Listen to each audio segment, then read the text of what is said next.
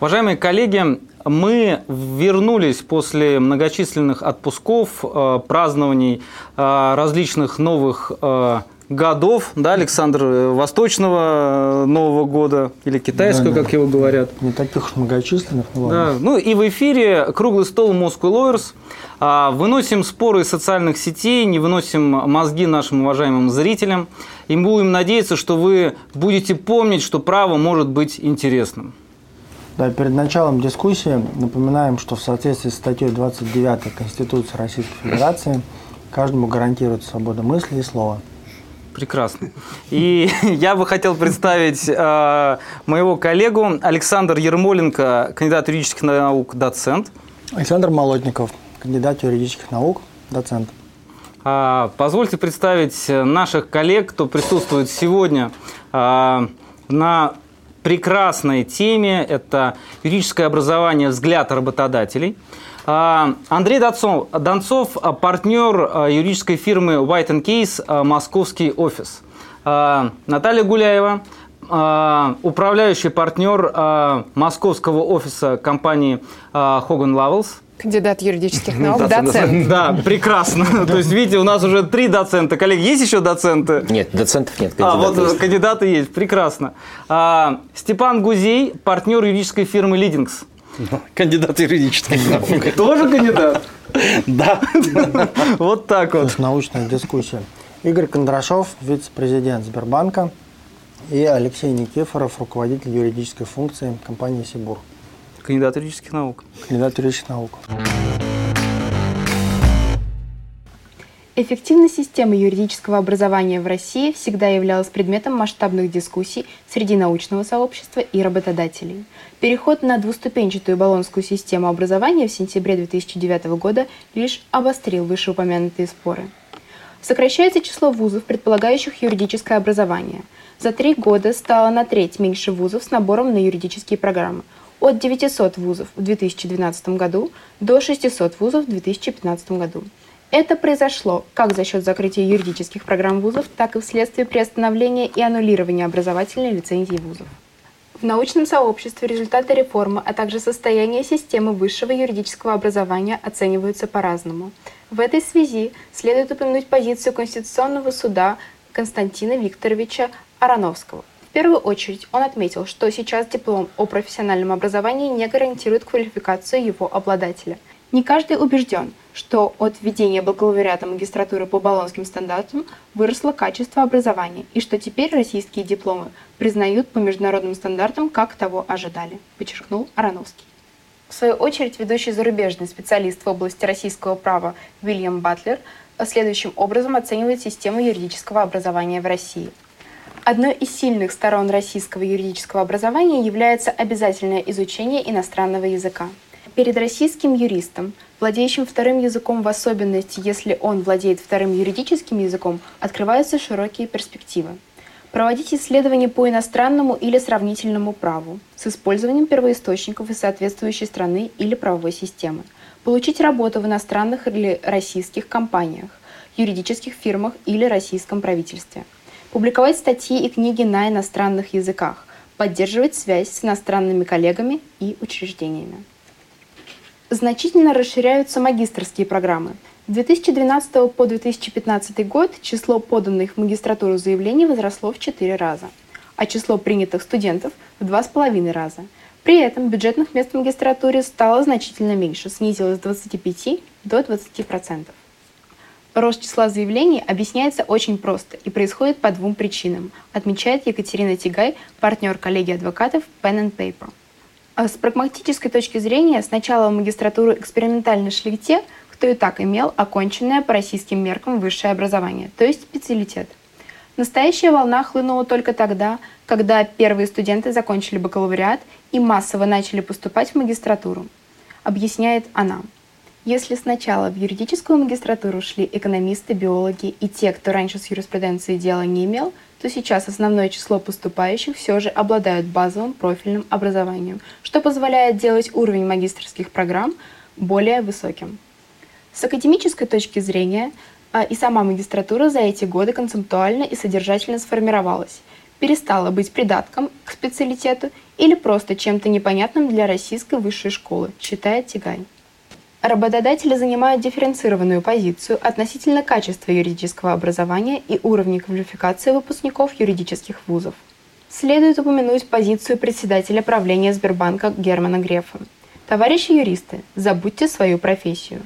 В прошлом году 450 юристов, которые у нас готовят иски, ушли в прошлое, были сокращены. У нас нейронная сетка готовит исковые заявления лучше, чем юристы, подготовленные Балтийским федеральным университетом – их мы на работу точно не возьмем. Поверхностный подход к восприятию информации крайне негативно сказывается на качестве молодых юристов и их отношении к работе, замечает Артем Афанасьев, директор юридического департамента и комплайенс э, контроля Dixie Group. Что касается практических навыков, то у молодого поколения есть очевидные плюсы, самый яркий из которых – знание иностранных языков.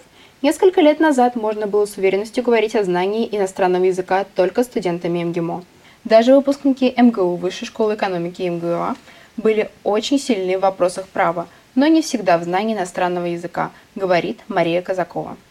В целом же, молодые юристы не лучше и не хуже коллег постарше. Они просто другие, говорит Сергей Савельев, партнер Савельев, Баталов и партнеры.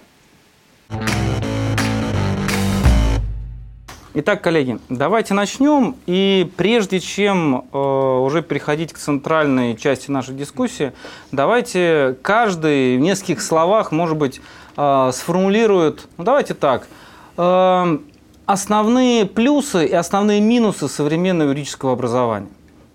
Андрей. Это, ну, об этом можно говорить бесконечно и сложно, да, я бы разбил его ну, минимум mm-hmm. там, на 10 вопросов.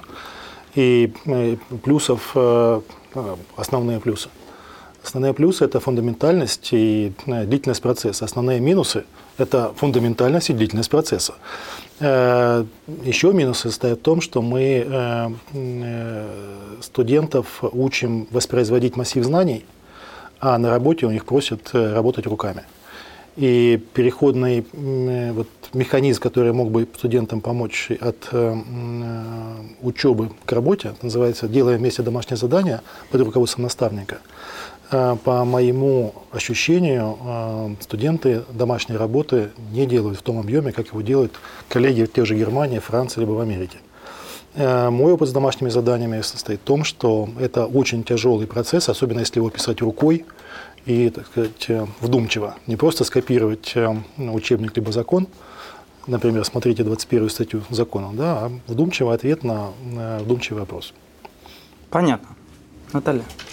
А, два тезиса. Первый – это э, фундаментальность образования против скорости нашего времени, потому что любая фундаментальность, она предполагает то, что знание будет востребовано долгое, долгое время.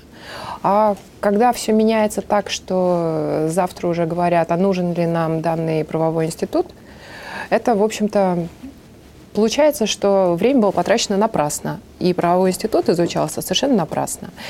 Второй момент – это соотношение как раз опять-таки той же самой фундаментальности, в продолжение мысли Андрея, и soft skills – Мало какие вузы в России дают э, хорошие навыки в отношении soft skills и, соответственно, возможности действительно работать руками.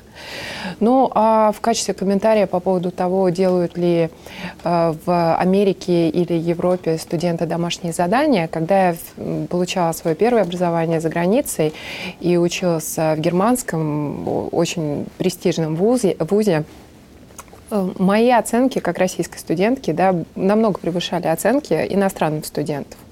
Так что я бы не окончательно критиковала россиян в части образования. Спасибо. Степан. Так, ну мне, видимо, слово. А, основная проблема, как обычно, лучше начинать с проблем, чтобы потом подсластить пилюлю, заключается в том... Будет пилюля еще.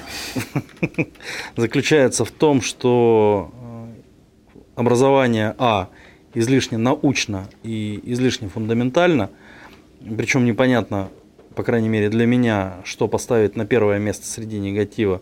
Э, фундаментальность, об этом уже говорили, она влечет несколько последствий, но для меня, как для работодателя, фундаментальность означает, что после выхода из университета э, мы прекрасно знаем что такое корень квадрата гипотенузы, но при этом достаточно тяжело себе представляем, что такое семейный бюджет. Да, если максимально так простыми терминами э, говорить. Если возвратиться к минусу, который тоже был назван, помимо фундаментальности, то он стоит к нему достаточно близко и имеет свою характеристику, но я думаю, что мы о ней поговорим уже в процессе э, более подробно. Что касается плюсов, то здесь э, однозначно можно сказать, что у нас продолжают готовить хороших специалистов, если брать в целом. И это происходит, э, помимо прочего, еще из-за того, что, к счастью, в университеты приходят люди, которые сами привыкли руками и работая в консалтинге, и работая в качестве инхаус юристов, давать знания. Игорь Алексеев. Да, ну, а, по поводу тезиса, который вот сказала Наталья, по поводу фундаментальности и высоты изменений. Ну, надо сказать, что, допустим, я поступил на юрфак МГУ в 90 году, и мы начинали изучать на первом курсе, вот в первую сессию Конституционное право СССР, а сдавали уже в первую же сессию Конституционное право России, потому что как раз Конституцию России приняли в декабре 91 года, и уже конституционное право СССР стало историческим правом, как бы историческим.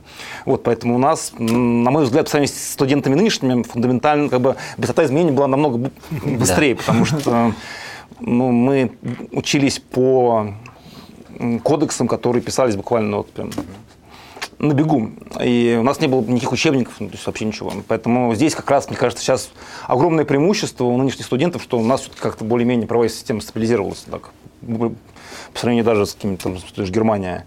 Ну и плюс, конечно, огромный быстрый доступ к знаниям. То есть у нас, опять же, не было ничего там, ни компьютеров, ни ксероксов, ни интернета. Наверное, тоже это плюс, может быть, был, когда ты идешь в библиотеку и сам что-то читаешь. С другой стороны, ну, вот я смотрю по своим же детям, насколько быстрее они могут получить доступ к любым знаниям, насколько просто, когда меньше тратишь времени, быстрее, соответственно, эффективнее учишься. А с другой стороны, вот тот минус, который я вижу, это может быть тоже спорный тезис, и он, наверное, в меньшей степени касается, допустим, там, того же МГУ, хотя, ну, не знаю, насколько это хорошо или плохо, что до сих пор преподают преподаватели на юрфаке, которые преподавали у меня, и тогда были уже очень старыми людьми. То есть это, с одной стороны, может быть хорошо, что они востребованы, с другой стороны, ну, наверное, это свидетельствует о том, что, может быть, нету какого-то вот переходного поколения. Хотя вот сейчас вот здесь Угу. Все, кроме меня, кандидат наук, наверное, все преподают там в той или иной степени. Да, да, да. Ну. Вот, но Допустим, у меня вот товарищ окончил один вуз э, в крупном сибирском городе в конце 80-х годов. И он говорит, что вот у них там было, условно говоря, там, среди преподавателей там, 10 докторов наук, там, или там, 20, там, и там, 40 кандидатов наук. А вот сейчас на том же юрфаке того же университета государственного, в том же городе, уже, он говорит, ни одного нету доктора наук.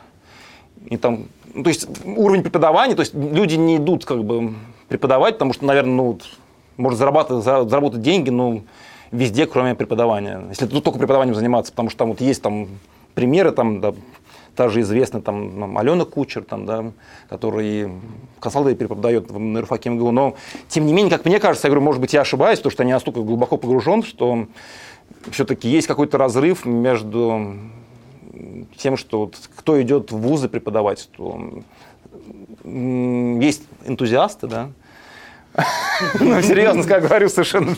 Вот. А, ну, кому действительно просто интересно, там, по кайфу. А ну, многие люди, которые действительно, может быть, могли бы принести какую-то пользу, просто тупо зарабатывают деньги и не хотят это делать. Вот это, наверное, проблема. Здесь много интересных идей. Да, это как вот в тосте последнем. Я присоединяюсь ко всему сказанному. А, наверное, можно сказать, что юридическая профессия, юридический э, факультет в связи с этим, юридическое образование сейчас, наверное, одна, продолжает быть одной из самых популярных, в принципе, из всех вузов. Ну, если не брать последние движения техников и программистов, все равно очень высокий конкурс. Так вот, популярность юридической профессии, с моей точки зрения, она и э, счастье, и несчастье для образования юридического. Счастье с той точки зрения, что сюда приходят очень сильные ребята. И это одно из преимуществ вузов юридических сегодня, то, что такой мощнейший конкурс позволяет реально привести сюда ну, очень способных к обучению ребят. Но то, что мы дальше видим, абсолютно справедливо сказал Игорь, дальше мы видим, что популярность юридической профессии начинает играть против кадров в университетах. Вымываются наиболее сильные специалисты, наиболее амбициозные юристы в практику, где больше платят, условно говоря. И потому э, сегодня мы видим, ну и профессоров поменьше стало, и практиков не так много. И это, конечно, сразу бьет по качеству образования тех перспективных детей, которые пришли учиться в университет. И поэтому здесь очень сложная проблема, которую образование и вузы сами в одного не решат. Ее точно нужно решать вместе с практиками, которые вот уже оторвались и только сейчас начинают оглядываться, а что же мы оторвались, к нам теперь приходят ребята, которые приходится на практике переучивать. И надеюсь, что сегодня вот как раз мы обсудим то, как вузам помочь с нашей стороны э, догнать практику. Идти в народ, как раньше, в 19 веке. Коллеги, а, очень простой вопрос, который очень широко обсуждается сейчас внутри университетов, а, по крайней мере, на юридических факультетах. Является ли причиной э, вот каких-то проблем, которые сейчас мы тоже наблюдаем, это переход на баллонскую систему? Когда мы отказались от специалитета и перешли к системе бакалавр-магистр.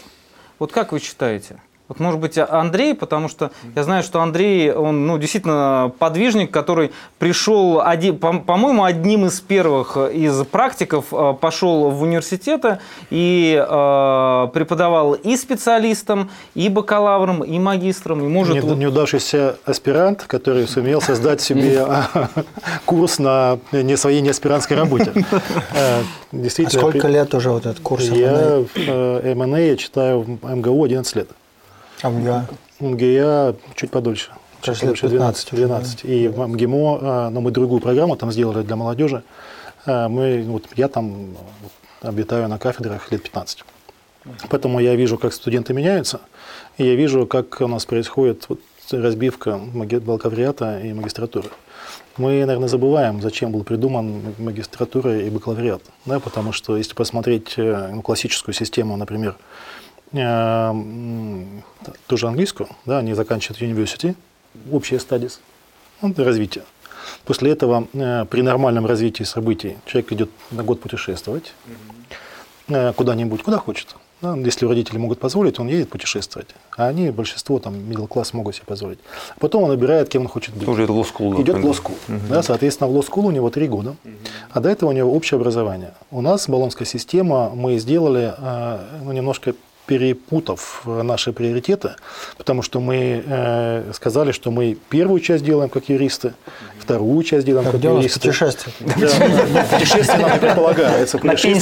Путешествие не предполагается, поэтому у нас э, при нормальном развитии событий получается 4 года бакалавриат, 2 э, года магистратура, 3 года аспирантура. Э, не каждая птица долетит до середины Днепра в таком случае. Да? И вот э, мне, то есть, по моему мнению, э, опять-таки я же общаюсь и с магистрами, и с аспирантами, и с, со студентами, бакалаврами, избыточность заключается в том, что, в принципе, ну вот можно предмет бесконечно глубоко копать, но вот кому хочется копать, он пускай копает. А у нас вот избыточность заключается в том, что у нас слишком много. Да? Сколько можно там гражданское право учить. Да?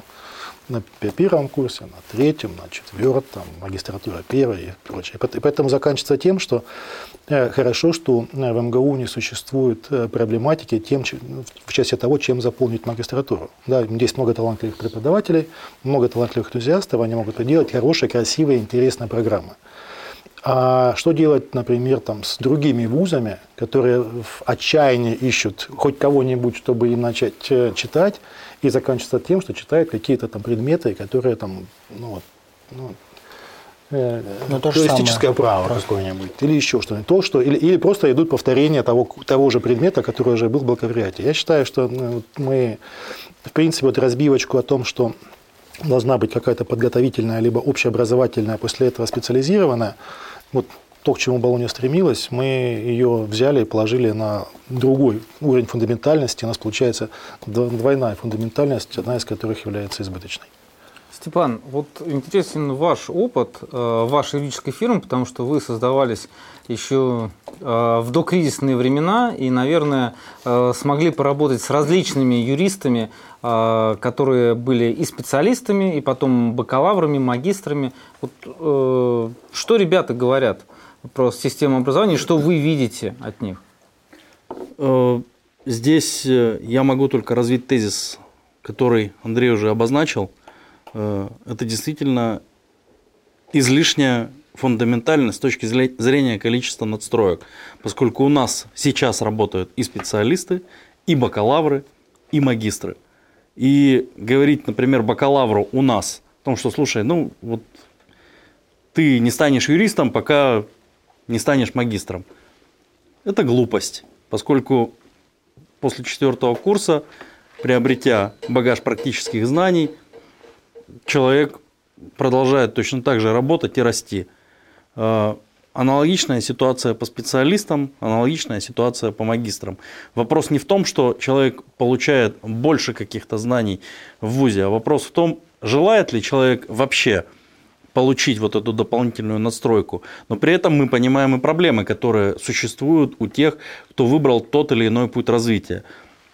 И более того, эти проблемы у нас э, создаются самим же государством, поскольку, например, мы прекрасно осознаем для себя, что если человек выбрал путь э, работы, например, в частном бизнесе юристом, в юридической то фирме, либо инхаус э, юристом, и остановился на уровне бакалавра, то вряд ли он потом пойдет сдавать судейский экзамен, а в текущей ситуации он вообще будет лишен такого права, поскольку позиция Верховного суда, которая была совершенно публично озвучена, говорит о том, что бакалавры э, не имеют права. С точки зрения вот почему-то э, закона о статусе судей – и о судебной системе Российской Федерации претендовать на сдачу э, экзамена э, судейского и становиться судьями. Хотя с точки зрения закона об образовании э, получение да, в течение четырех лет образования бакалавра – это тоже высшее образование. Не половина образования, не три четвертых, а полноценная ступень, которая, ну, в общем-то, для всех остальных профессий является точно таковой же. Вот это моя позиция. Коллеги, я вот хотел спросить, а, вы чувствуете как работодатель разницу? Вот бакалавр, магистр, специалист. А, вот наверняка есть и такие, и такие молодые специалисты. Не знаю, Наталья. Ну, знаете, иногда приходит а, к вам стажер второго курса бакалавриата – и этот стажер настолько хорош по своим подходам, да, по отношению к работе, по чувству ответственности, что он побьет э, любого магистра с подходом не ориентированным на результат, а ориентированным на процесс. Поэтому, конечно же, знания второкурснику. Нужно еще набирать и набирать. Но э, у нас, э, например, в, э, в компании как бы у нас стажируются и бакалавры очень таких вот, прямо скажем, ранних степеней развития. Вот. А, продолжая вот еще, наверное, то, что сказал э, Степан, мне видится еще два таких момента. Первый – это действительно это необходимость курс магистрский наполнить содержанием. И от, опять-таки, своих стажеров, от э, просто студентов, с которыми я общаюсь в магистратуре, я слышала несколько раз, что вот, вот это уже последний курс, у нас уже очень мало осталось дисциплин, у нас фактически уже как бы диплом в кармане. Поэтому мне это подсказывает, что то, что, было, то, что называлось специалитеты, где было пять курсов, да, было больше заполнено, чем вот те шесть, которые Но с магистратурой. Сейчас тоже остались такие по стандарту высшего образования, есть еще такие специальности, которые готовят юристов пять лет, например, такая специальность. Национальная безопасность. Да, национальная безопасность у нас в МГА.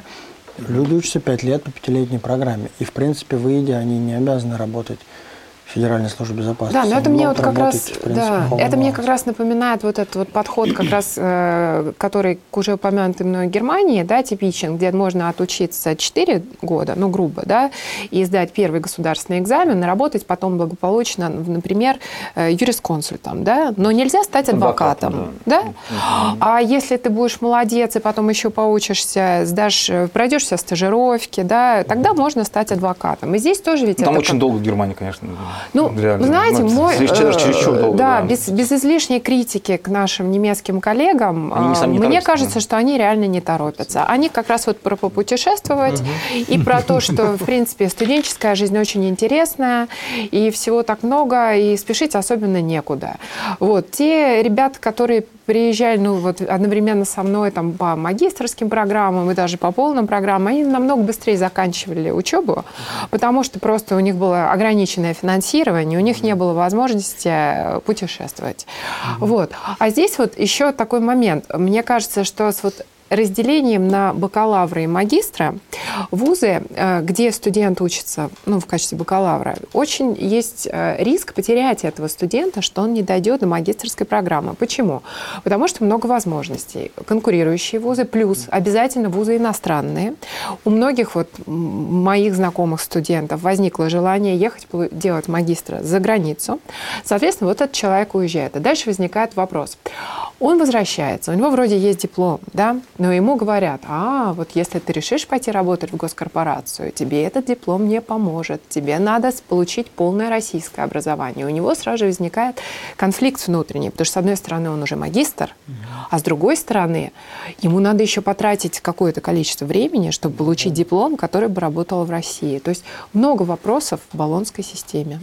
Понятно. Я хотел еще буквально два слова дополнить. На самом деле, ну, вот, когда мы учили еще там, вот, это была такая типа квазисоветская система, мы же тоже учили фактически 4 года, потому что вот у нас был последний пятый курс, ну, вот первое полугодие, два предмета, информатика, какая-то еще такая фигня, я даже не помню. А?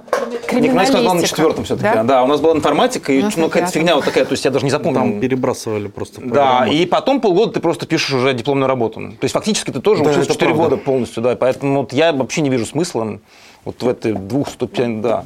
И вот я тоже согласен с Андреем, что вот раньше готовились там степ-бай-степ. На первом курсе учили там основу государственного права, там римское право, какие-то совсем общие вещи. Потом два года учили там общие курсы там уголовного гражданского права.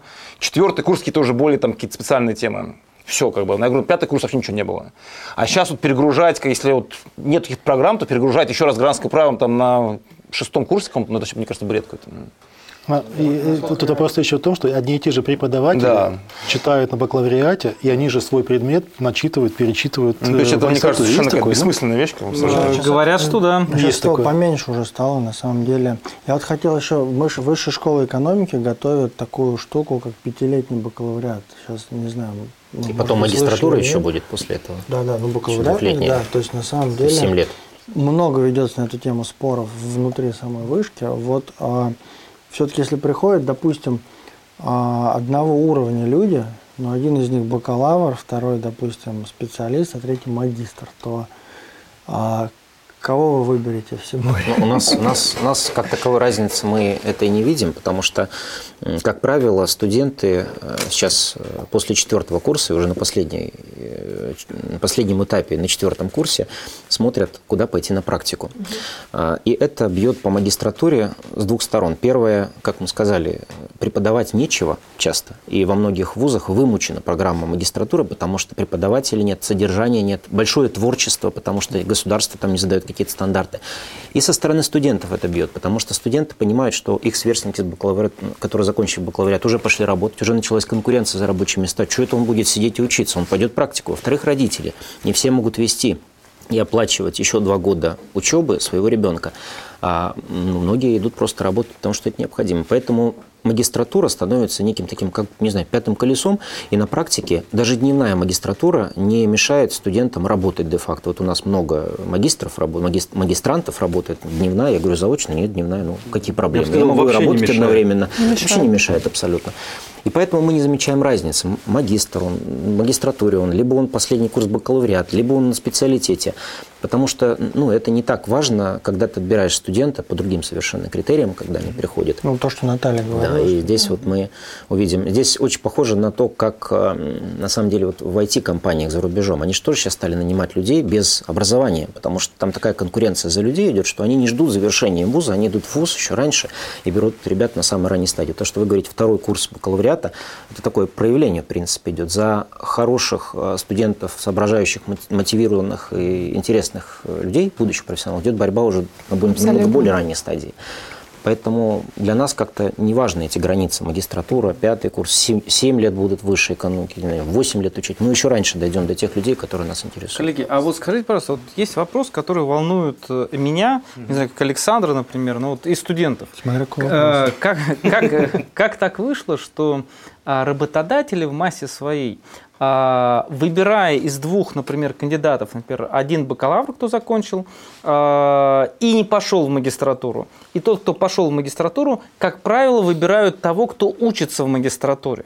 И очень часто мы от наших выпускников слышим, что от нас требуют, чтобы, даже если мы еще пока не закончили магистратуру, чтобы мы учились в магистратуре, что это как некий знак качества того, что он а, стоит над своими коллегами. А невзирая на то, что у нас все все-таки юристом он уже становится, закончив э, бакалавриат. Да, вот можно уточнейший вопрос, может быть, немножко да. глупый для участника стола круглого о высшем образовании. А вот у нас высшее медицинское образование после четвертого курса сейчас или после шестого? Высшее, диплом, да, высшее, да, потому что у нас, допустим, ну, требование HR для найма работника – это диплом о высшем медицинском образовании. То есть после четвертого курса он как бы считается. Да, да, да. да. Я тогда. Да. Коллеги. Степан, верно подмечено отчасти, и я, наверное, в своей части дам такой ответ. Когда человек э, совмещает учебу в магистратуре, пусть это будет там вымытая программа, может быть отчасти девальвированная в зависимости от вуза, и при этом работает и показывает результат, или, по крайней мере, готов это делать, он стоит на голову хотя бы с точки зрения э, внутренних э, внутреннего настроя и стремлений. То есть здесь, э, наверное, нужно оценивать это как раз э, э, как некую домашнюю работу, в отношении которой он проявляет большее упорство, и ровно поэтому уже стоит на голову выше, условно говоря, сверстников или тех, кто остановился на этапе бакалавриата и дальше не пошел. Понятно. Андрей, вот Ваша юридическая фирма славится тем, как вы отбираете очень жестко, в хорошем смысле да. этого слова, да. А, студентов, ребят. Вот, а, поясните, пожалуйста, вы, наверное, 350, 350 резюме в год, 50 интервью, угу. приходит на стажировку 10 человек. Вот так вот. А из стажировки остаются в фирме? Стажировки остаются 5-6. Э, ну, вот такая вот у нас э, Хорошая да. да, безжалостная жизнь. Э, я бы чуть-чуть о другом бы сказал бы, да, что э, эту дискуссию я имел там с одним э, финансовым учреждением, которое иностранно-западное, которые говорят о следующем, что нам гораздо проще в рамках отбора персонала взять себе стажиру, на стажировку человека, именно на, человека на стажировку, чем взять человека на постоянную работу потому что это другой уровень, то, что называется, коммитментов, другой уровень принятия решений по увольнениям, другой уровень принятия решений по найму.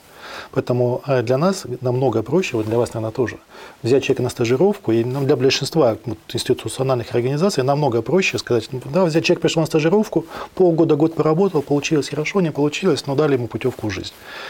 Э, подготовили, сделали какое-то там ну, преобразование и, соответственно, передали дальше он не потеряется. А, а если человек приходит на постоянную работу, это другой уровень совершенно истории.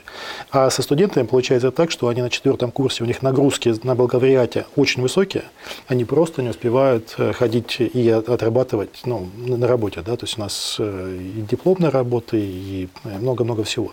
И учеба там по 5-6 по пар. Нет, мы просто не успеваем работать. Поэтому для них период расслабленности в магистратуре означает возможность э, совпасть со своим, соответственно, качественным статусом э, стажера, магистранта, магистранта, студента, э, с ожиданиями работодателя, что у них будут много хороших студентов, которые являются стажерами. Угу. А все-таки, э, Наталья, может быть, вы, вы тоже поясните? Ну, с, с удовольствием. Зрения. Да. Ну, смотрите, э, действительно, здесь э, международная юридическая фирма, она действительно берет на себя некую социальную функцию. То есть это обучение людей, которые получили академический багаж знаний, и, ну, действительно, воспитание из них юристов, практиков. А, я совершенно не кривлю душой, я могу... Э, меня точно так же обучали. Когда я пришла работать у нас, это было в 2000 году, я пришла работать, я была младший юрист в наш дюссельдорфский офис, и как бы я абсолютно понятия не имела о том, что я должна была там делать. Потому что, ну, просто я никогда этого не делала. У меня не было никогда в жизни интернет-права в, в, в, в тогдашней России. У меня не было никогда интеллектуальной собственности в мощных каких-то спорах патентных и так далее. Ну, не было у меня этого. Вот. Но фирма меня обучила, благодаря чему я в дальнейшем стала хорошим специалистом. То же самое в Москве у нас происходит со стажерами. Э, на самом деле получается так, что чем раньше к нам приходит стажер, если по определению мы совпадаем по химии, да, по его качествам деловым, по отношению, человеческие качества, безусловно, очень важно. Чем раньше он приходит, тем больше у него шанс, что в тот момент, когда он получит свой диплом, у него будет промоушен, и он станет юристом. Потому что он за это время, а, успевает много чему научиться, б, он действительно ну, уже выстраивает отношения с коллегами, ведь э, в, в юридической фирме э, хороший юрист – это занятый юрист. И это юрист, с которым коллеги, партнеры, старшие юристы, советники хотят работать. Они понимают, что от него они получают хорошие продукты. Соответственно, за эти годы он уже обрастает э, клиентами, э, интересными делами, которые он ведет. И вот у вас, пожалуйста, уже готовый специалист, которого можно промоутить. Если он не подрос, это беда. Это реально вы можете потерять вот прекрасного человека, который просто вот не дорос. Не дорос. А, коллеги, а у меня вот вопрос э, такой, вот, исходя из того, что говорит Наталья. А, она говорит про обучение в, рамках э, стажировки, в рамках, вот, когда а, приходит а, на первое место работы бывший студент. Вот как вы считаете, можно ли говорить, что Э, юридическая фирма, юридический департамент, это как э, выступает некой ступенью обучения, да? либо же университеты должны э, выпускать людей, которые будут готовы к образованию. Игорь, ну, у нас немножко ситуация необычная, потому что у нас вот есть центральный аппарат Сбербанка, и вот в Москве, и там работают сейчас вот, кстати, я случайно сегодня цифру посмотрел, 542 человека, юристов. Угу. Это только в центральном аппарате. И у нас студентов, в принципе, не берут на работу. Угу. То есть у нас условия от 5 лет как бы, для работы по юридической специальности для того, чтобы попасть э, в центральный аппарат. А, хотя я на секунду отвлекусь, вот мы создали там какое-то время назад новое направление, которое занималось нашими дочерними банками иностранными. И нам надо было набрать там, условно говоря, трех человек туда. Ну, то есть это юристы, то есть корпоративное право плюс ну, знание иностранного языка, плюс каких-то навыков там, общих корпоративного права, там, может, какого-то английского. Там. А вот я, чтобы не соврать, вот мы отсмотрели человек 170, и вот только так нашли кое-как трех, причем когда вот мы не могли найти одного в течение там, трех месяцев, я сам заинтересовался проблемой, говорю, а в чем проблема? Приходят уже не студенты же, а приходят люди, которые отработали как минимум пять лет где-то вот в компаниях юридических там, или в инхаусе где-то. Мне говорят, вот вы не поверите, где-то процентов 20 срезаются на прочь только филиал. Что, ну, что такое филиал юридического лица? Он говорит, ну, это примерно. Что я не мог поверить, пока мне вот не привели, там, двух человек не привели. Вот, то есть это вот удивительно, да, на самом деле, то есть это в том числе качество юридического образования. То есть человек не только учился, а где-то работал еще, и нормально как бы справлялся со своей работой. Вот. А что касается стажировки, подготовки, я тоже помню, как я начинал на втором курсе юрфака работать в российской юридической фирме, но у меня первые были задания, это сбегать с сигаретами там, или деньги поменять там, в банке для партнеров. Вот, но там как-то как учились, да, вот. А сейчас есть два вопроса. Ну, вот у нас обучение, мы берем студентов ну, в наши вот филиалы, где, скажем так, просто попроще работаем. И, ну, не студентов, а ребят после института, хотя на стажировку берем на лето с удовольствием и в центральный аппарат тоже. И вот здесь действительно есть проблема одна существенная, на мой взгляд. Вот если э, мы начинали с того, что ну, составляли какие-то там элементарные исковые заявления там, или элементарные договоры, ну, там, простейшие, там не было никаких даже каких-то форм нормальных, стандартных, то сейчас, к сожалению, ну, может быть, не прямо сейчас, а там 2, 3, там 5 лет, а студенту, вот бывшему уже особо не на чем будет учиться. То есть а, все уже ну, более-менее простые исковые заявления уже будут автоматизированы. А, все стандартные договоры там, ну, по любым отраслям права будут стандартизированы. Они все будут в интернете, они будут в специальных правовых системах. И вот посадить человека, вот, который даже 4 года учился, но дать ему какое-то задание, чтобы он мог клиенту что-то отдать, ну, уже будет сложно. Вот это я, ну, действительно проблема огромная, и здесь университет надо к этому готовиться, потому что вот какого-то переходного мостика... Понятно. Ну, мы про автоматизацию еще поговорим. Прямо с языка снимаете наши заготовленные да, вопросы. Вопрос, да. да, это мы зададим. Алексей, вот хотелось бы вас послушать, потому что у вас тоже мощный юридический, юридический департамент. Да? То есть вот э, ваш подход связан с тем, являетесь ли вы э, э, одним маленьким звеном в цепи юридического образования, либо же вы считаете немножко по-другому? Безусловно, являемся. А, Причем наше присутствие в университетах начинается с того, как мы там, приходим в отдельные вузы, с которыми наиболее плотно взаимодействуем. Это Томский государственный университет, МГУА, Дальневосточный федеральный университет. И читаем там в течение года ну, лекция о том, как работают юристы во взрослом юридическом мире. Ведем семинары. И здесь они, студенты, первый раз узнают о том, как, например, у нас организована юридическая работа. Потом наиболее заинтересованные из них приходят к нам на стажировку, на практику. Сейчас в моменте, если брать, я сегодня специально тоже случайно посмотрел, 40 сотрудников в Москве, юристов, если только брать, и на 40 сотрудников штатных у нас есть еще плюс 7 стажеров в данный момент. Стажеров и практикантов, те, которые вот ходят физически в московский офис, работают, они тоже учатся параллельно по вечерам и долго засиживаются часов до 9 иногда, потому что мотивированы очень сильно. И поэтому мы выполняем, конечно, функцию до образования их. То есть они, как правило, в магистратуре в этот момент, либо последний год бакалавриата, и они при этом подпитываются какой-то практической историей, которую получают в компании, которая им наиболее интересна. Кто-то выбирает IP-направление, кто-то договоры, кому-то суды нравятся, кто-то с э, legal техом начинает во все дружить и работать, тоже про него поговорим. И мы в этом плане эту функцию выполняем. Зачем нам это нужно? Затем, чтобы когда студент, э, зачем нам, студенту понятно, зачем нужно, а зачем нам это нужно? Потому что когда студент уже закончит университет, у нас есть четкое понимание, этот сотрудник э, будет работать в компании во всех смыслах, то есть устраивает ли он нас нас, он будет понимать, устраивает ли его компания. И, как правило, наш опыт, те, которые проходят эту стажировку и остаются в компании, это очень сильные сотрудники. Они уже знают компанию, они с первого года работают в Сибуре, они быстрее, чем многие опытные, учатся, потому что они студенты еще, они еще, еще молодые, у них все очень быстро осваивается. И мы получаем боевую единицу, прям такую настоящую, которая прям уже с первого года у нас здесь. Если мы пошли а, на госкомиссию, условно говоря, принимать экзамен на шестом курсе и выбирали бы тех, кто сдал на пятерке, нам бы пришлось проходить этот путь с человеком, который уже бы поступил к нам по трудовому договору, пускай по студенческому. И там цена ошибки, цена проб и ошибок, точнее, была бы гораздо выше. Поэтому мы и в наших интересах, в интересах вузов заходим на более раннюю стадию и вот имеем возможность так вот брать. Понятно.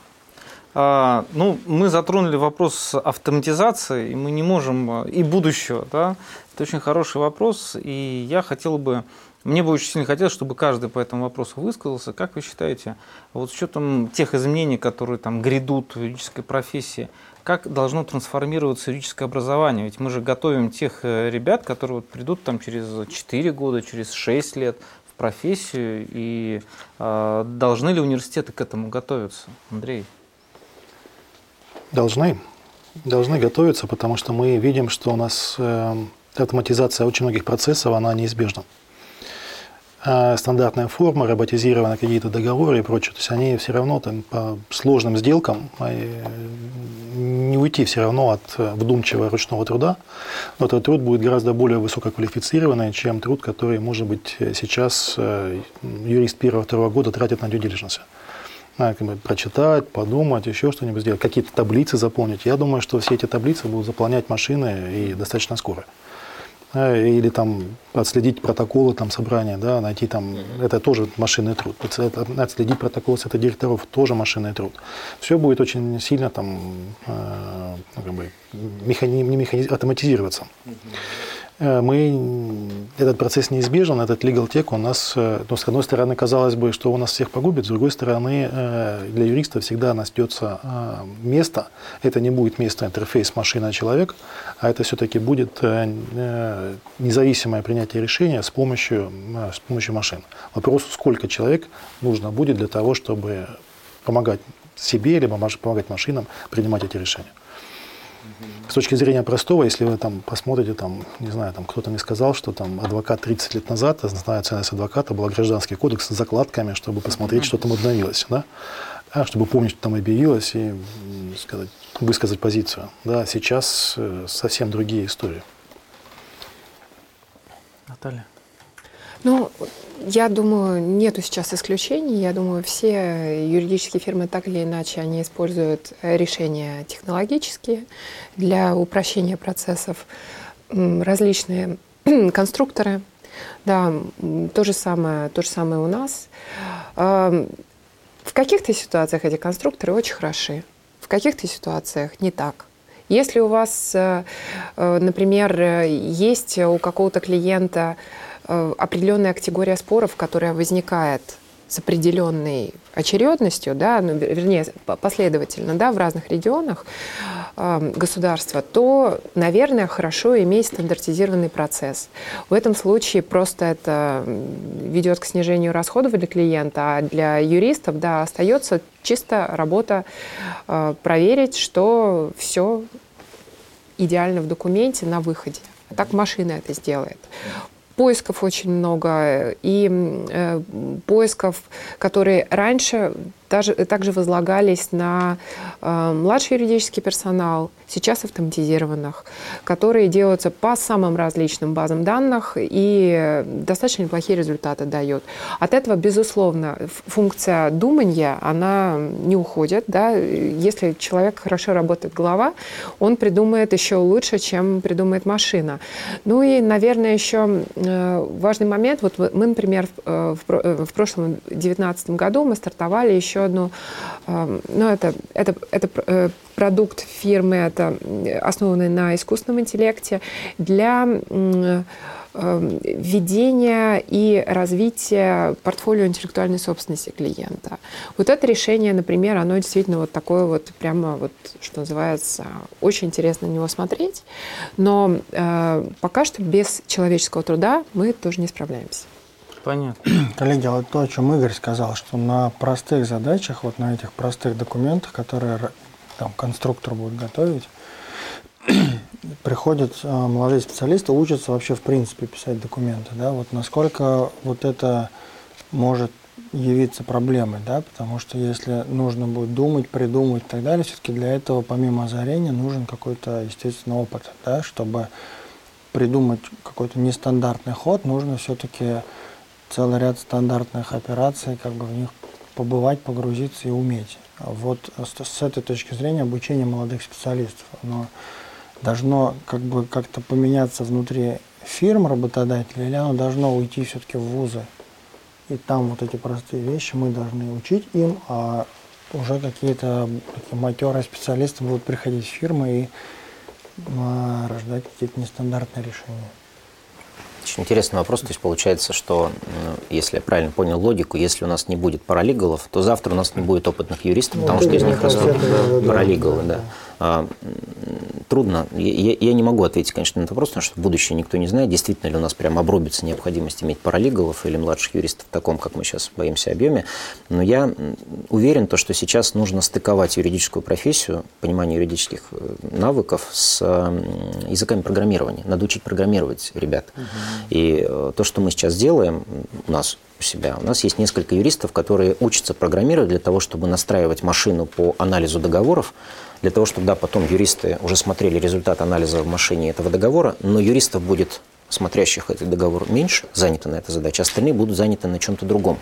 И то, что я э, регулярно общаюсь с молодыми нашими сотрудниками, выпускниками вузов, я говорю, учите Python, учите э, Java, учите языки программирования, учите английский язык так же, вот как несколько лет назад говорили про английский язык, сейчас говорю про языки программирования. Это ваш условия выживания и актуальности на рынке. Нам, нам уже, да. Нам ну, мы, может, дотянем на старом багаже как Хотя мы тоже поэтому учим, да. Хотя Python уже не самый продвинутый, уже даже тоже старость. Да.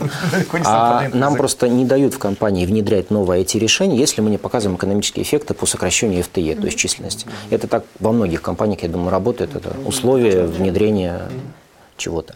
И поэтому юристам ну, точно придется как-то подстраиваться, и нам придумать что-то нужно будет. Совершенно правильно, да, потому что а, мы ну, последние там 4, там, может быть, 3 года активно начали заниматься вот legal техом, и сейчас начали получать только первые результаты. И была большая проблема, чтобы айтишник понял, что же ему надо сделать. Как бы.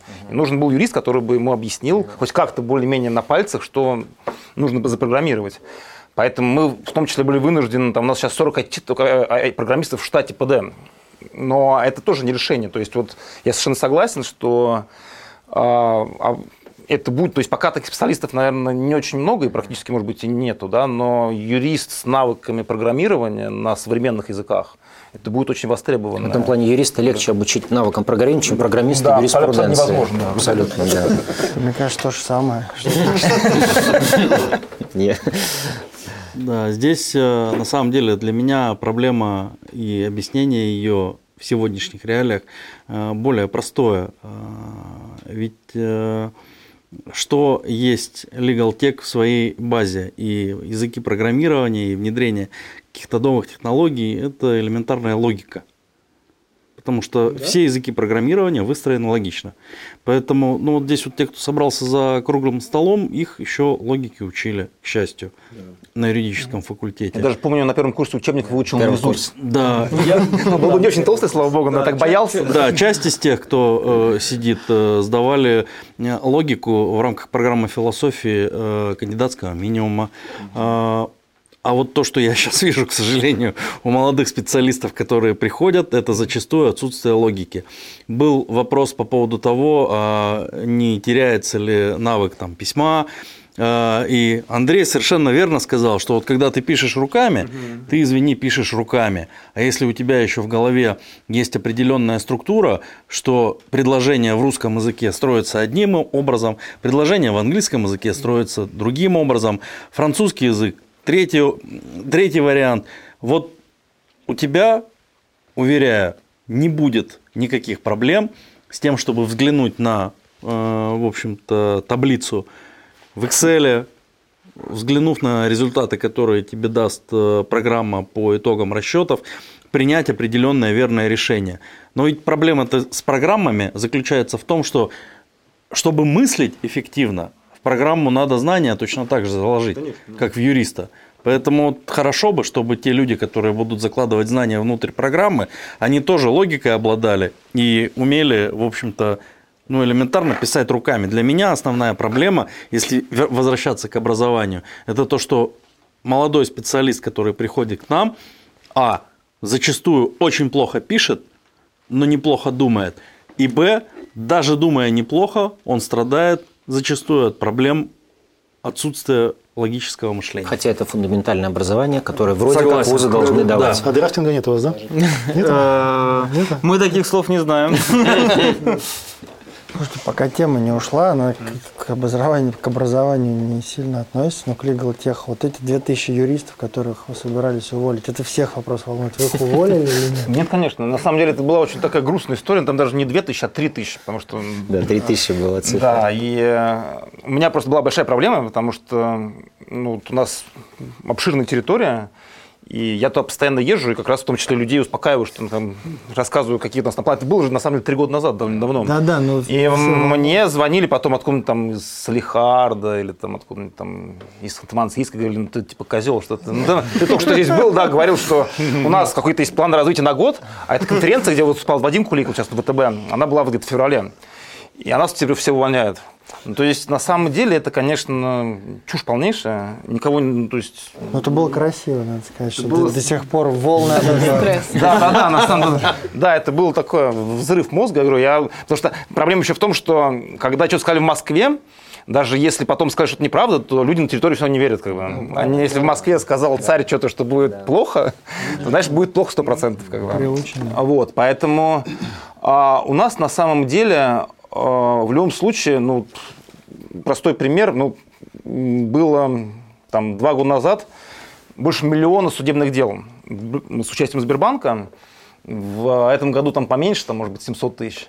Вот, но из них 90%, ну, 93, наверное, процента, это приказное производство. То есть это такая совершенно простая вещь, когда, соответственно, бесспорное требование, процент обжалования это 2%, процент взыскания тоже 2%. То есть это такая бессмысленная совершенно работа. То есть банк не получает денег, и, в общем-то, как бы, и, соответственно, ну, для того, чтобы там списывать, все это нужно как бы, по формальным основаниям. И проблема в том, что когда этим занимались люди, кстати, вот женщины больше выдерживают. Когда ты вот просто заполняешь, как комплимент, Юридические комплименты. Да, да, но э, реально вот это, ну это как вот ты работаешь на станке. То есть ты должен там в день написать 40 одинаковых там документов, просто вставить фамилию, там имя, отчество, место жительства там и э, сумму долга и посмотреть там где-то подсудность. Все. Конечно, это тяжело физически. И поэтому мы вот первым делом, мы вот Legal Tech направляет, чтобы это дело автоматически делалось. Вот. А людей просто перебрасываем на другие участки работы. То есть мы стараемся никого не увольнять, просто мы стараемся вот уйти от такой совершенно юридической рутинной работы, которая, в принципе, юристам, наверное, не нужна и не свойственна.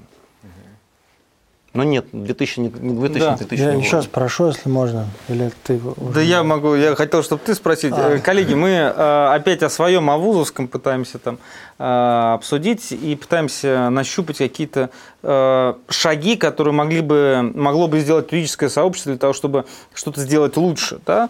Вот была такая мера по включению практиков в государственные экзаменационные комиссии да, то есть или аттестационные, Было. прошу прощения. Да. Ну, была, вот, есть, э, есть. Да, то есть нас, э, причем университеты обязуют как раз таки включать практиках как можно больше. Э, вот с вашей точки зрения, э, вот я так чувствую, что Андрей даже был включен. Это помогает э, подготовке специалистов? Хотя какая здесь подготовка, да, когда он только да. что вот выпускается? Вот Андрей, как вы считаете, это вот мера для чего была сделана, мы не знаем, но вот Э, как она применялась? Причем председатель должен быть. Да, председатель. председатель да. Ну, а, мне кажется, что это была эта инициатива э, Министерства образования, которая сказала, практики должна быть. Мы постоянно говорили о том, что должны быть практики. В конце концов, э, согласились и на факультете ввели обязательный норматив не менее 140, 144 часов на вашем факультете МГУ должны читать практики. Это хорошо.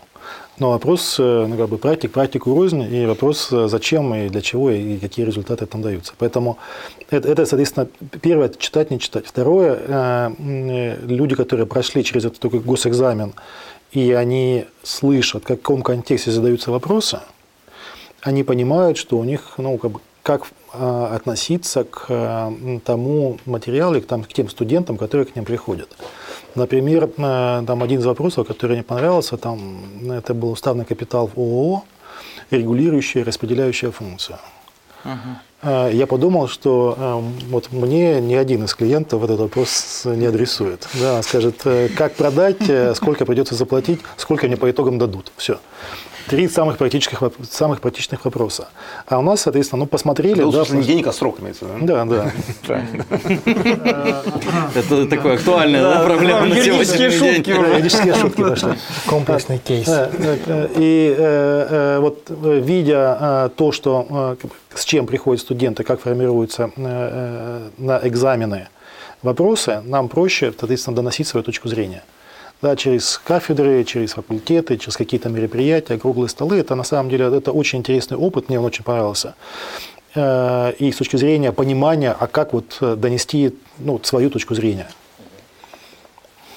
Я так чувствую, что у Алексея был опыт. Не, у меня вот я как раз в экзаменационных комиссиях не сидел и, наверное, и не планирую по большому угу. счету, потому что мне кажется, это уже поздно, как я уже сказал. То есть э, знакомиться с студентами э, и знакомить студентов с практикой нужно заранее, за несколько лет в идеале до, рассказывая им про компанию, рассказывая про практику и, и слушая, и смотря их. Это идеальный вариант. А, но я бы хотел сказать, в принципе, по поводу, а что делать вузом тогда? Ведь, ну, если вот мы практики говорим, что экзаменационная комиссия – это не лучший вариант, тогда как? А вузам надо быть открытыми. И то, что мы наблюдаем, вузы, которые открыты и хотят э, больше слушать практиков и работать с ними, они действительно делают в этом определенные подвижки и успехи. Вот московские вузы, некоторые, не скажу, что большинство из тех, с которыми мы работаем, но некоторые, у которых есть отдельные кафедры практикоориентированной юриспруденции или каким-то образом иначе называемые, те, которые нацелены именно на работу с практиками, они со временем начинают понимать лучше, что практикам нужно. они начинают говорить на языке практиков. И им уже не нужны никакие нормативы от Минобразования, надо работать с практикой. Они понимают, что в этом есть э, смысл для них. И практики понимают, что в этом есть смысл. Поэтому я бы в данном случае э, ну, регулирование здесь какое-то ну, не вводила, ну, как мы вот видим, особенно бессмысленно. Его всегда найдут, как обойти, если не понимают, зачем это нужно. А просто в вузы нанимал людей или выделял тех людей, которые уже работают в ВУЗ, которые верят в тему практикоориентированной юриспруденции и работы с... Мне кажется, в любом вузе, большом, качественном, московском, есть люди, которые в эту идею верят. И когда эти люди появляются, вот в данном случае в МГУ, это вы, например, да, появляетесь, то есть скрыв... Э, ведете... МГУА, вот. МГУ, МГУ, МГУ, МГУА. Вот этот фигурант. Это, это, это, это точно мы знаем, да. Там начинает что-то происходить. Когда, ну или в Томском университете у нас тоже есть пример. Там, где нету людей, которые заинтересованы в практике, ты хоть зарегулируйся. Ну, наверное, чтобы развить, вот я, как мысль Александр, как адепты практикоориентированного mm. подхода, вот работодатели, а, есть две абсолютно противоположные точки зрения, как ни странно. Кто-то говорит, что вот слишком фундаментально надо добавлять практики, чтобы приходили более адаптированные уже молодые специалисты, а кто-то наоборот говорит, что не надо им забивать голову тем, а, что мы им и так дадим здесь в фирмах, а научить их, пожалуйста, тому, чему мы их здесь не можем научить, ну, например, фундаментальные знания по гражданскому праву. Вот ваше отношение как работодателя какое к этому? Ну, допустим, я адепт, наверное, первой теории. То есть то, что базовые знания должны даваться, там, может быть, там, первые три года, ну и как минимум год, надо давать, конечно, практику, потому что ну, ты уже на одной философии, ну, то есть не будешь читать да. философию там, и основу государственного права там три да, года, на самом да, деле. Да. Это уже передоз небольшой. Да, абсолютно. Вот, поэтому мне кажется, что обязательно должны быть, ну, здесь вот Андрей правильно понял вопрос, что практика, что здесь должны быть люди, которые могут действительно что-то интересное рассказать. А не, то есть... Что прийти на кафедру и сказать, а давайте все будем практиками, да? Опять власть меняется. То есть это вопрос к вузу, подбирать интересные курсы и, самое главное, интересных людей, которые могут студента вдохновить там пойти именно, допустим, в нефтехимическую область там, или в иностранную юридическую компанию там, или в ФСБ, к примеру, на конкретных практических примерах. Пальцами показывать не будем. здесь, здесь слово «вдохновить», наверное, оно ключевое, потому что если преподаватель не вдохновляет, то все бессмысленно, в общем-то. Вот. Если преподаватель вдохновляет, тогда действительно хочется заниматься этим предметом, это интересно. Я думаю, каждый это на себе так или иначе испытывал. Вот. Что касается соотношения фундаментальных знаний и практических вот таких всяких вещей, мне кажется, фундаментальные знания все равно никто не отменял. Если в голове сидит э, теория государства и права, человек мыслит э, этими категориями. Mm-hmm. И я обращала внимание, что если, например, э, ну, понятно, у любой там юридической фирмы, у любой компании есть в любом случае предпочтение из каких вузов приходят специалисты, которые, ну, казалось бы, вот э, чуть сильнее, допустим, да, вот. А э, если, например, э, берешь человека из непрофильного вуза, но э, хорошего по всем другим качествам. Очень часто бывает, что как раз фундаменталки Хватает, у человека хватает. бывает провал. Хватает, и там, да. где, ну я не знаю, там у меня вот просто выскакивает это, потому что я это на первом курсе изучала, у этого человека это не выскакивает. То есть нет логики, да, вот о чем говорил Степан. Что-то, что-то, да, вот не хватает. Это, конечно, плохо. Что же касается практической части, то я на самом деле вот откровенно, я испытала на себе вот этот вот э, неоп- важность практического подхода, когда я э, готовилась как раз к экзамену на английского юриста, солистера, и там Э, мне нужно было там пройти определенное количество курсов. И вот, например, в, ку- в курсе probation, наследственное право, да, там меня действительно учили, как писать завещание. Меня никогда в жизни, вот в академическом ну, ситуации академического да, об, образования в России мне никто никогда не говорил, на что обращать внимание, какие штучки вот обязательно нужно подкрутить для того, чтобы все это продолжало действовать. И я не уверена, что и сейчас это прямо вот так вот глубоко практически преподается. А в, в принципе это в жизни каждого человека очень важная вещь, и тем более юриста. Поэтому я тоже за первый подход. Должна даваться база, фундаментальная, которая должна соседствовать с практической составляющей, причем начинать ее давать должен именно вуз. И причем начинать эту часть и Андрей, ну и все правильно уже поддержав его, сказали, должны быть правильные люди. Вопрос тут возникает опять всегда, а где эти правильные люди, поскольку их достаточно много. Вот я могу сказать про себя, почему там меня отталкивает система, э, связанная вообще с необходимостью идти преподавать и давать знания студенту. Да ровно потому, что поскольку, да ровно потому, что до той поры, пока в ВУЗе у преподавателя или у группы преподавателей, или у кафедры не будет определенного состава административных помощников, которые будут делать это все, а не преподаватель, которому сверху из учебной части, из ректората будут спускать, заполнить учебный план. На кой черт я буду заполнять учебный план, когда, извините, у вас там 20 э, человек работают в учебной части, они заняты другим. Ах, ну тогда извините, ну тогда и я буду заниматься другим и буду работать, в общем-то, со своими клиентами, э, ну, в моем случае, в общем-то, как э, юрист-консультант. Но извините, не со студентами. Ровно потому, что вот это мое желание дать что-то, и вот это вдохновение, оно губится элементарными административными механизмами, которые, к сожалению, в вузах были и пока, к сожалению, остаются. Поэтому вот у нас два Александра, которые сидят, они э, сидят. Они, я бы сказал, э, ну не то что энтузиасты, они подвижники, вот в самом таком правильном смысле вот этого слова. Так, э, спасибо. Э, коллеги, может быть, мы уточним, о каких конкретно практических навыках идет речь, Я потому что мне это казалось, да. большинство-то вещей уже есть. Ну, да, Я да. хотел сказать, что на самом деле есть, Уже есть. Э, где надо, например, вот, писать документ, это немножко, скажем так, это одна история. А есть вот такие синтетические курсы, вроде того, что вот Андрей преподает, слияние поглощения. То есть это там тоже есть элемент писать, но на самом деле главное, как мне кажется, в этом курсе, просто я сам его несколько раз там посещал, очень интересно. И э, там он как бы синтетический курс, он не юридический вообще, но он юрист, он тоже очень полезен. Не юридический. И вот это две разные штуки. То есть, когда мы учим что-то делать руками или писать, или когда мы рассказываем что-то, что не входит, скажем так, условно в компетенцию ни одной из классических кафедр, или может вообще даже не вписывается в формат юридического образования, но все равно такой специалист, наверное, будет более востребован, который вот уже это все прослушал и знаком.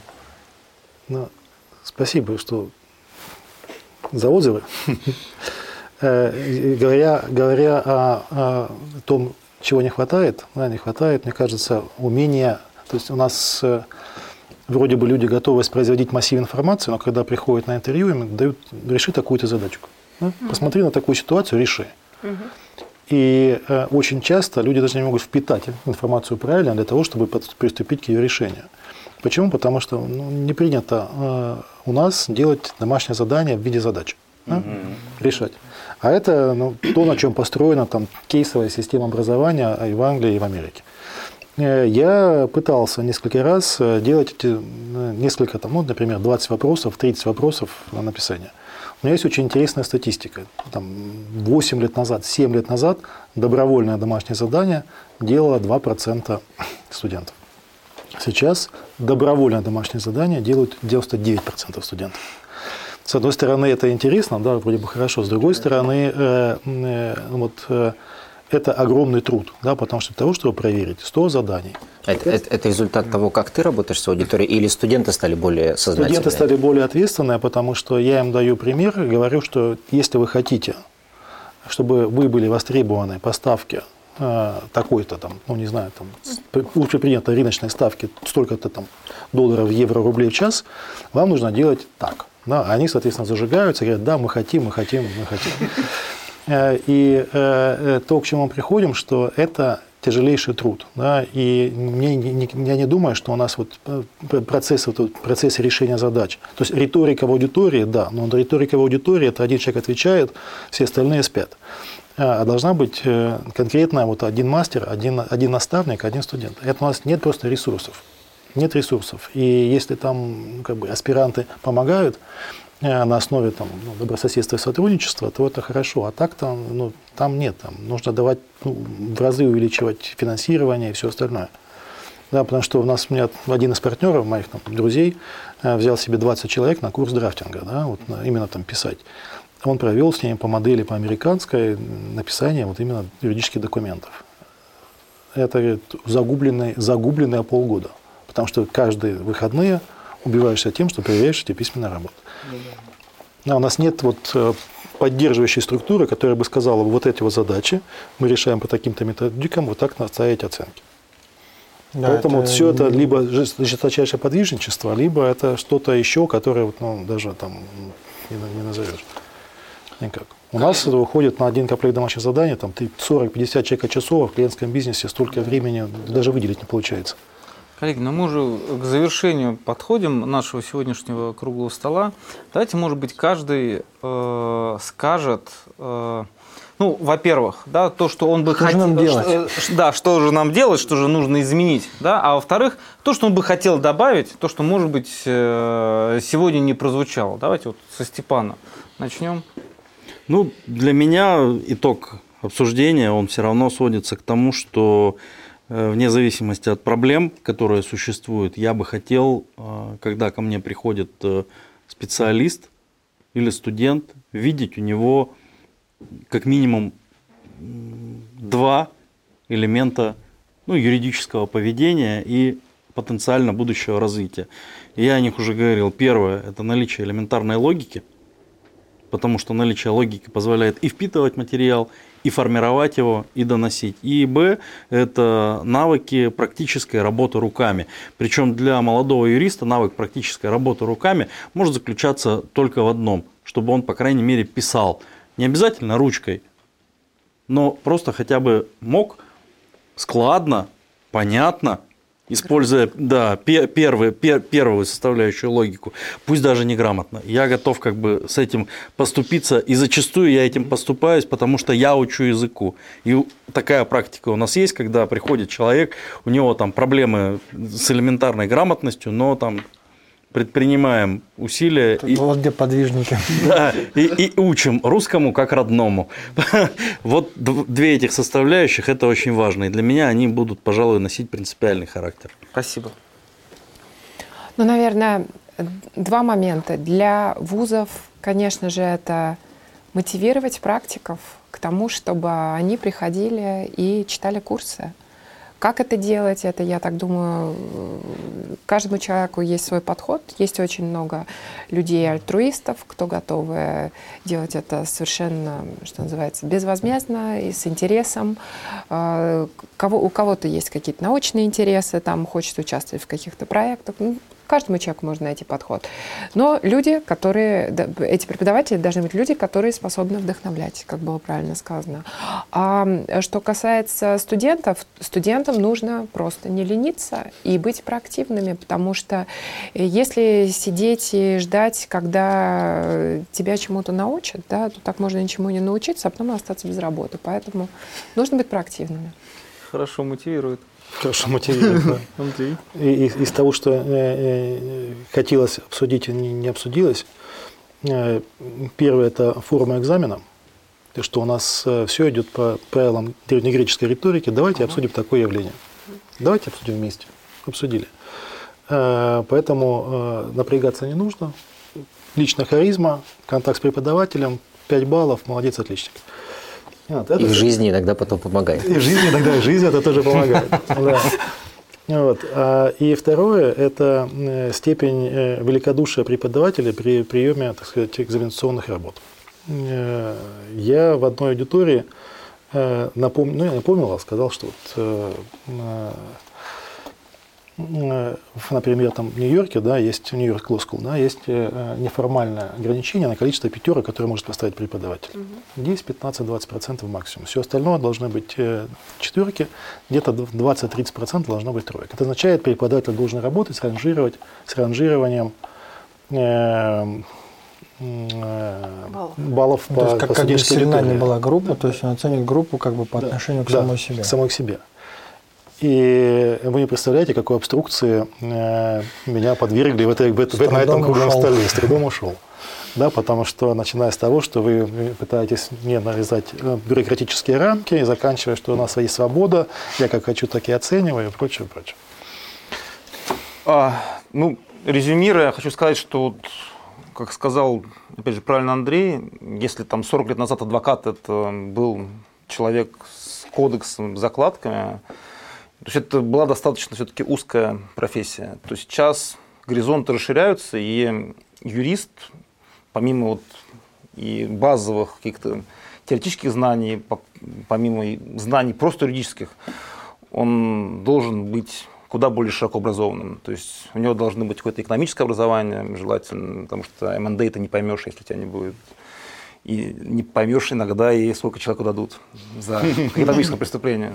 Да, нужны навыки программирования, и, может быть, какие-то skills в каком-то там вообще в других вещах. То есть он должен там и йогой может заниматься, чтобы расслабляться, потому что, ну, то есть, чем больше человек, чем, больше, чем больше человек будет учиться, да, да, хотя бы есть где разгуляться, где разгуляться, да, поэтому я думаю, что более всесторонне образованные люди будут более востребованы на рынке, а Вообще, ну вот у нас работает много молодых ребят, которые вот недавно закончили вузы, и они могу сказать, что они прекрасные, замечательные ребята, и намного лучше, чем были мы. Они намного более наверное, трудоспособны, меньше бухают, и у них больше круг или интересов. Или по ним не да. видно просто. Да, или по ним не видно, да, и более даже физически здоровые. Хороший навык. Да, да, поэтому я хочу сказать, что юридическая школа жива, и дай бог. Э, я бы, наверное, три момента выделил. Первое, как я уже говорил, какой-то синтез права с программированием – на шестом, на пятом курсе legal теху надо уже ребят учить. И это нельзя отдавать на откуп, потому что кто-то из практиков придет, что-то расскажет, либо не придет, не расскажет. Это становится таким обязательным практически. Второе, э, я бы э, ну, на месте вузов действительно озадачился э, созданием неких кафедр практикоориентированной юриспруденции, людей, которые зажигают, но не ну, ну, точно не вводил бы это в госстандарт, конечно, потому что тогда все сразу не будет работать, а просто вузы должны понимать, просто что это условие, условие их актуальности вообще. Ну, третье – это сфокусироваться на fundamentals. Вот первые три курса, они должны очень жестко принимать э, базовую основу гражданского права, философию права, логику, потому что этого человек уже не получит никогда в жизни, если он не получит Ничего первые три года. И вот за это с вузов и надо действительно спрашивать практикам нам. Если потому что база не научит, если он продолжит писать ошибками, любое практикоориентированное образование сделает из него только поверхностного специалиста, который, может, тот на харизме выйдет, тот и нет. И вот, вот на этом я бы на месте вузов действительно сконцентрировался, потому что уже и сейчас, и здесь вузы немножко теряют свою силу. Наверное, вот, вот так. Коллеги, спасибо. Спасибо. Спасибо. Спасибо вам. Мы должны сейчас обсудить э, итоги да. да, то есть и снять галстуки. То есть вот да, да. у нас мы выяснили, что покупали мы с тобой их в одном городе э, и в одно и то же время. Это в Риме. Не скажем в каком. Или скажем. В Риме, в вечном городе. Да, то есть в Риме можно покупать. Там, знаете, такой есть магазинчик, ну вот не, не произноси это название. Очень дорогой бутиковый, скажем так. Да. Не говори, что это на распродаже. Э, как твое впечатление от сегодняшнего общения, тем более, что ты сегодня был исключительно э, в своей постаси как э, представитель образовательного, да, как препод, а не как представитель работодателя? Ну, мне сегодня понравилась атмосфера, то есть на самом деле, когда начинался вот этот процесс сближения, так скажем, а работодателей вузов, это все-таки не сегодня началось, а уже там, я бы сказал, лет, э, наверное, 7-8 это более-менее активно идет. Я даже не беру создание там кафедр практически, а я беру просто вот, вот это вот э, практики вошли в вузы, а вузы стали спрашивать, кого же вы хотите, чтобы мы готовили. Вот я думаю, что это уже лет 7-8 точно. И когда это только начиналось, то было много такого как бы было много эмоций, энтузиазма э, с, обе, как бы с обеих сторон, но при этом было мало понимания друг друга. Недоверие.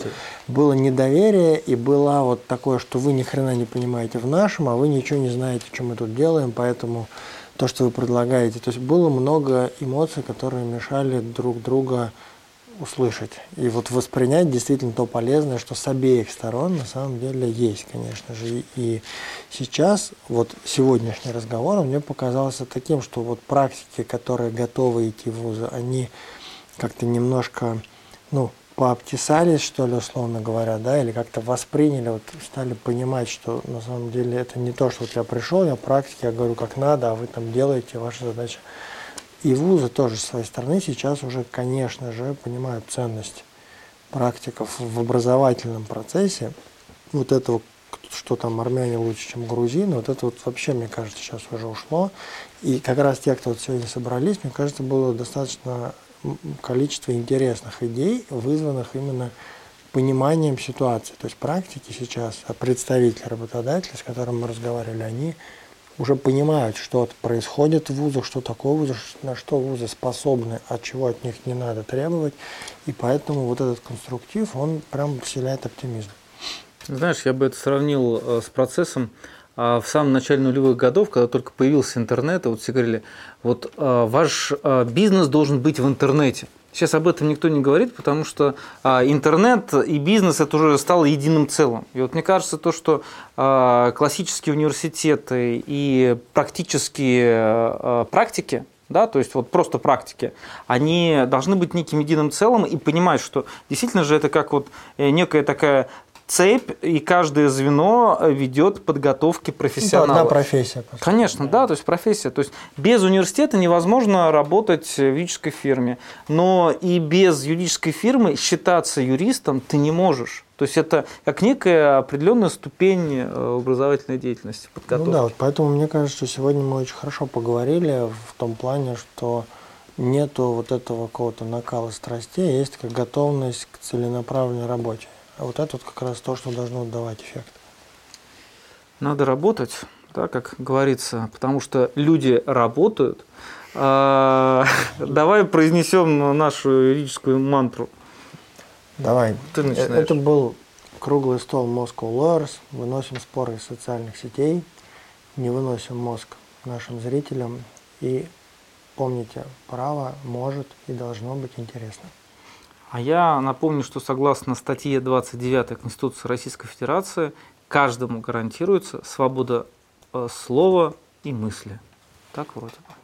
Да. Хорошо, спасибо. Будьте с нами. В эфире программа «Вестник э, сельскохозяйственных юридических вузов». Итак, Александр, как у нас азимы? Азимы яровые.